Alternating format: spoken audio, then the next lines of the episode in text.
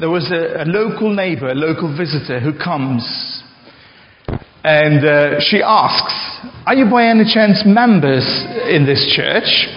And they said, "Yeah, we are." And she said, "Okay, now that I know that's true, okay, my next question is, me and my husband have managed to lock ourselves out. Would you be able to break in on our behalf?" And the story that we are going to talk about today is a little bit like that. So these two gentlemen went, and with a owner's permission, they were able to break into the door, and to the lady's surprise, she found it extremely surprising how easy it was to break in her front door. The Bible tells us of a story of somebody who's really in searching for God. He had taken a big long journey from Ethiopia to go to Jerusalem. And at the same time, God was preparing somebody else to go and share with this person what God was about to do. If you want to follow me in the scriptures, we're going to be reading from Acts chapter eight, verses twenty-six to forty. And for a lot of us, this story is very familiar because it's the Ethiopian eunuch and the way that he comes to To, to know Jesus. But there we go. Here we've got somebody who was very high up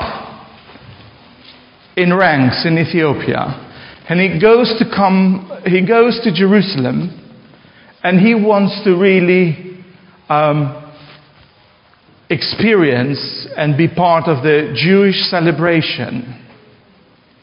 And he goes there hoping that he was going to do something interesting. But in the same time, this was in the light of what was going on after the disciples and everybody had been given the mandate to actually, you'll receive power when the Holy Spirit is going to come on you, and you're going to be my witnesses, starting in Jerusalem, Samaria, Judea, and then in all the parts of the world. And here we've got an Ethiopian who happens to be in Jerusalem, and he encounters something very extraordinary.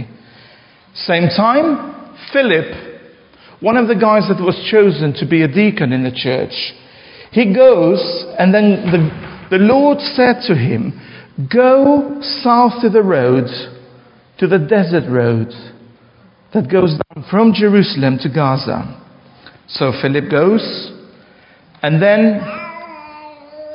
the Spirit told Philip, "Go to the chariots where this eunuch, this this official is traveling with, and go and stay near it."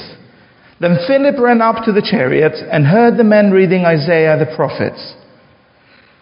"Do you understand what you're reading?" Now, can you imagine Philip shouting to the chariot? "How can I," says the eunuch, "unless someone explains to me?" So he invited Philip to come up and sit with him. And then they were reading a passage from Isaiah fifty-three. "He was led like a sheep to the slaughter, and as a lamb before the shearers is silent, he did not open his mouth. In his humiliation he was deprived of justice. Who can speak of his descendants? For his life was taken from earth." Then the eunuch asked Philip, "Tell me, please, who is the prophet talking about, himself or someone else?" Then Philip began with very passage of scripture and told him the good news about Jesus. And as they travelled along the road, they came to some water, and the eunuch said, "Look, here's water. Why shouldn't I be baptized?" And he gave orders to stop the chariots. Then both Philip and eunuch went down to the water, and Philip baptized him. When they came out of the water, the Spirit of the Lord suddenly took Philip away, and the eunuch didn't see him again. This is a fascinating story. This is a fascinating story. Because all of a sudden, this guy has come to meet God in Jerusalem. And God and his power decides to reveal himself to him in the desert. This is fascinating as well, because it's, it's so interesting to see that for each story, I mean, think of your own story when you were baptized. Think of your own moment when you came to Christ. How was it? And if we were to stand here all day and talk about our own stories, each and every story is unique in its own rights. So the first thing that we learn about this in this passage is that actually God is the author of each of our story of our salvation. And the way that he orchestrates it is fascinating. Sometimes it's directly, like in the case of the eunuch and Philip, and sometimes it's indirectly. Now, let's look a little bit at the stories of Eva and Magdalena. The way that God has orchestrated for them to come to faith is fascinating. It took Irene and Elsa to open their house and welcome her and say, cool, come do a gap year here. Great. It took Jane and Paul and I to go to Foundation and offer that input on weekly basis. It took Alicia that courage to go and have that cup of coffee in that coffee shop and say, let's talk about Jesus. And the way that God works, it's fascinating. And each and every one of us, perhaps, are too ambitious to look for the extraordinary, dramatic story, whereas God can be revealed in the day-to-day trip from Jerusalem to Gaza. So if you've been thinking to be baptized, and you've been anticipating for this dramatic story, can I say you something? That the story of you coming to Jesus and Jesus finding you is more than dramatic in itself. And that's that's extraordinary, because as I said to you, the, when we go through the waters of baptism, we declare what the good news does to us. We declare that what's that newness of life that um, Hillary and Helen reminded us last Sunday. That this newness of life that we have found in God, and it's, it's, it's God that is really reaching out to us. It's God bringing that good news.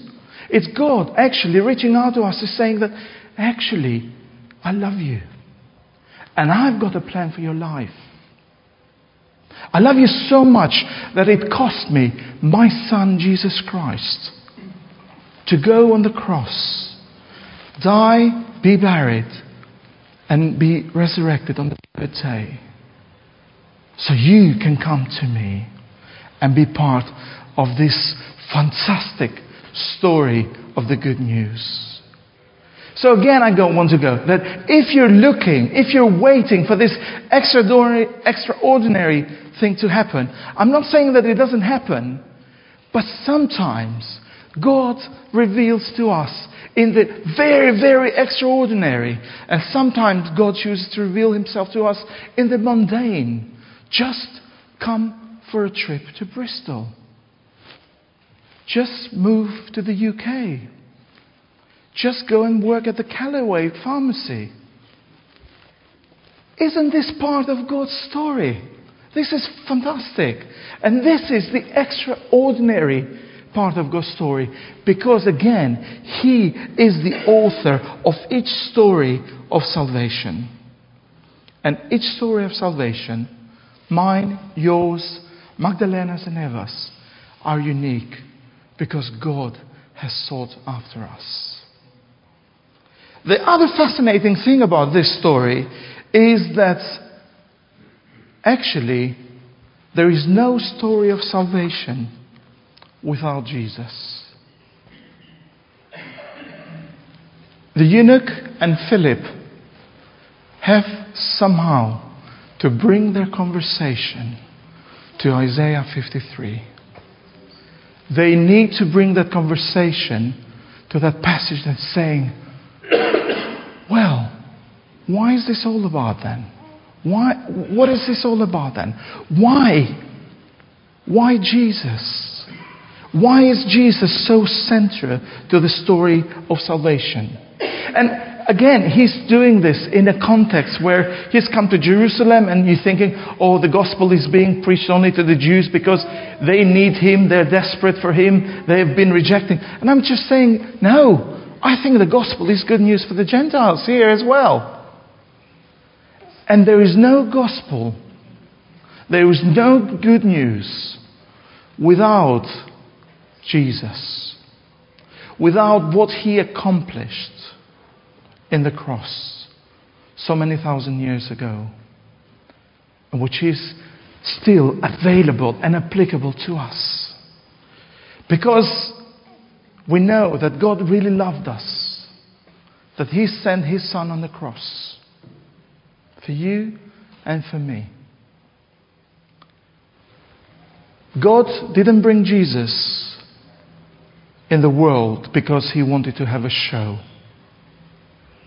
He brought Jesus into the world because he wanted to reconcile the sinful, the fallen, the broken world to himself. And that invitation is for you and for me today. Because actually, when we come to God, we all have to come broken. We all have to come to that place that we acknowledge that actually I'm not living anymore for myself. Like what Eva shared, like what Magdalena shared.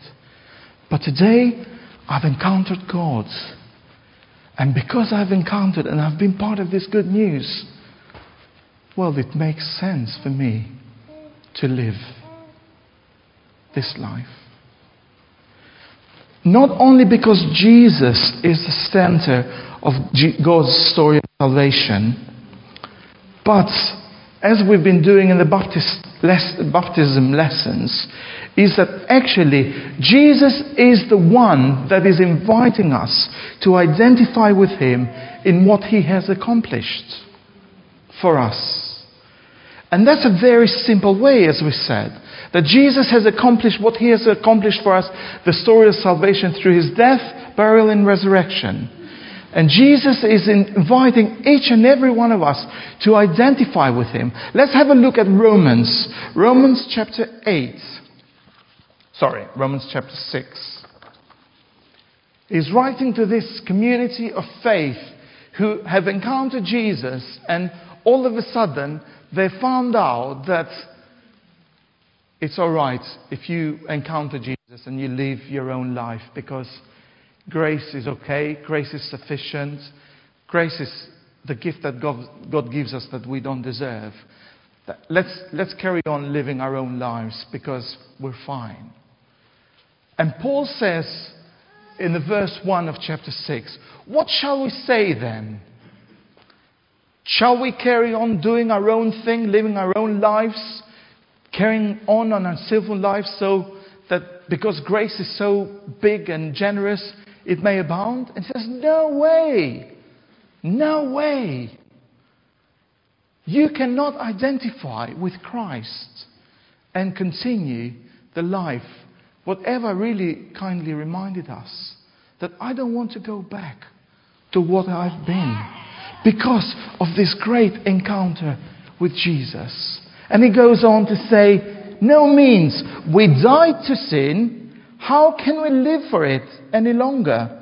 Don't you know that all of us who were baptized into Christ Jesus were baptized into his death?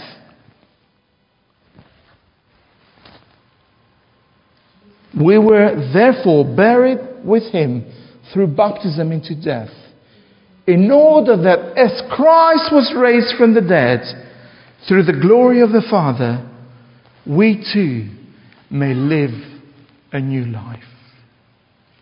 And this invitation for new life is for everybody who has encountered the grace of God.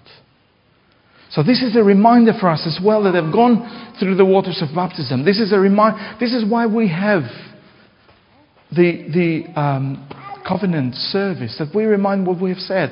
This is why we want to believe and, and pray that we want to live victoriously for God's glory. Because of what Jesus has done for us, and because He's identifying us to live with Him, then we've got this opportunity to embrace the new life that God has given us. So I want to be a little bit challenging this morning, because perhaps that invitation is for you that morning to make that decision. And maybe you've got more than sixty seconds to decide whether you're going to follow God or not. But I'll just say, don't leave it too long. Because God says, today is the day of salvation. And if God says today is the day of salvation, He means, and is not like an Albanian today or tomorrow.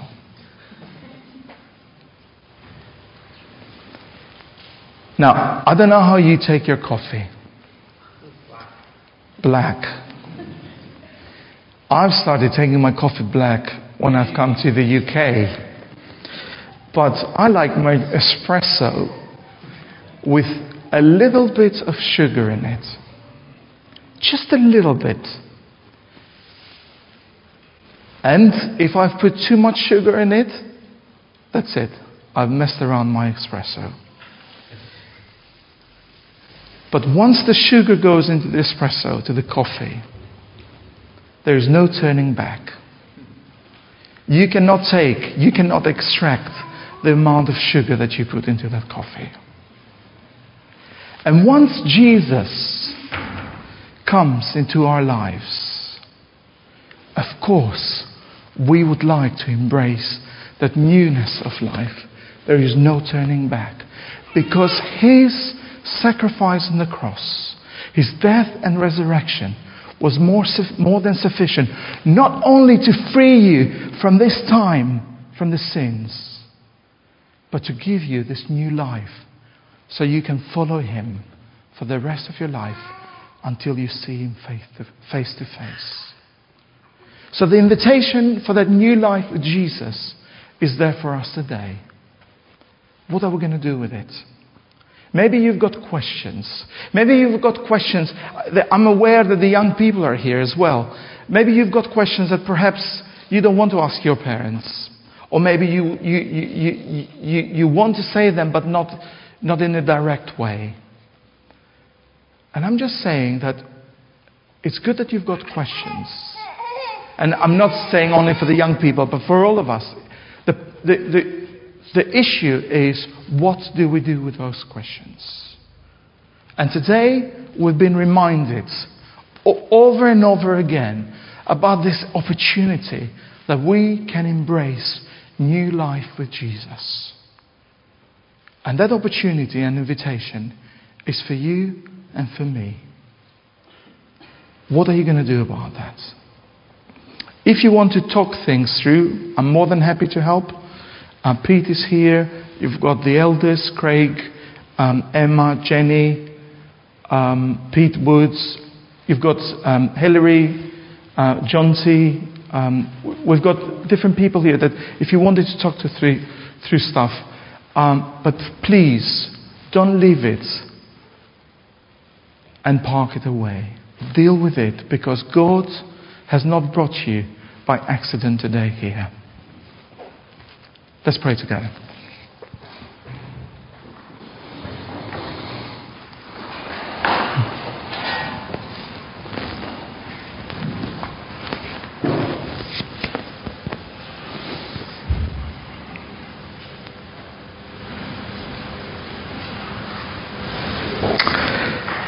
We acknowledge this morning and this afternoon that You are the author of salvation.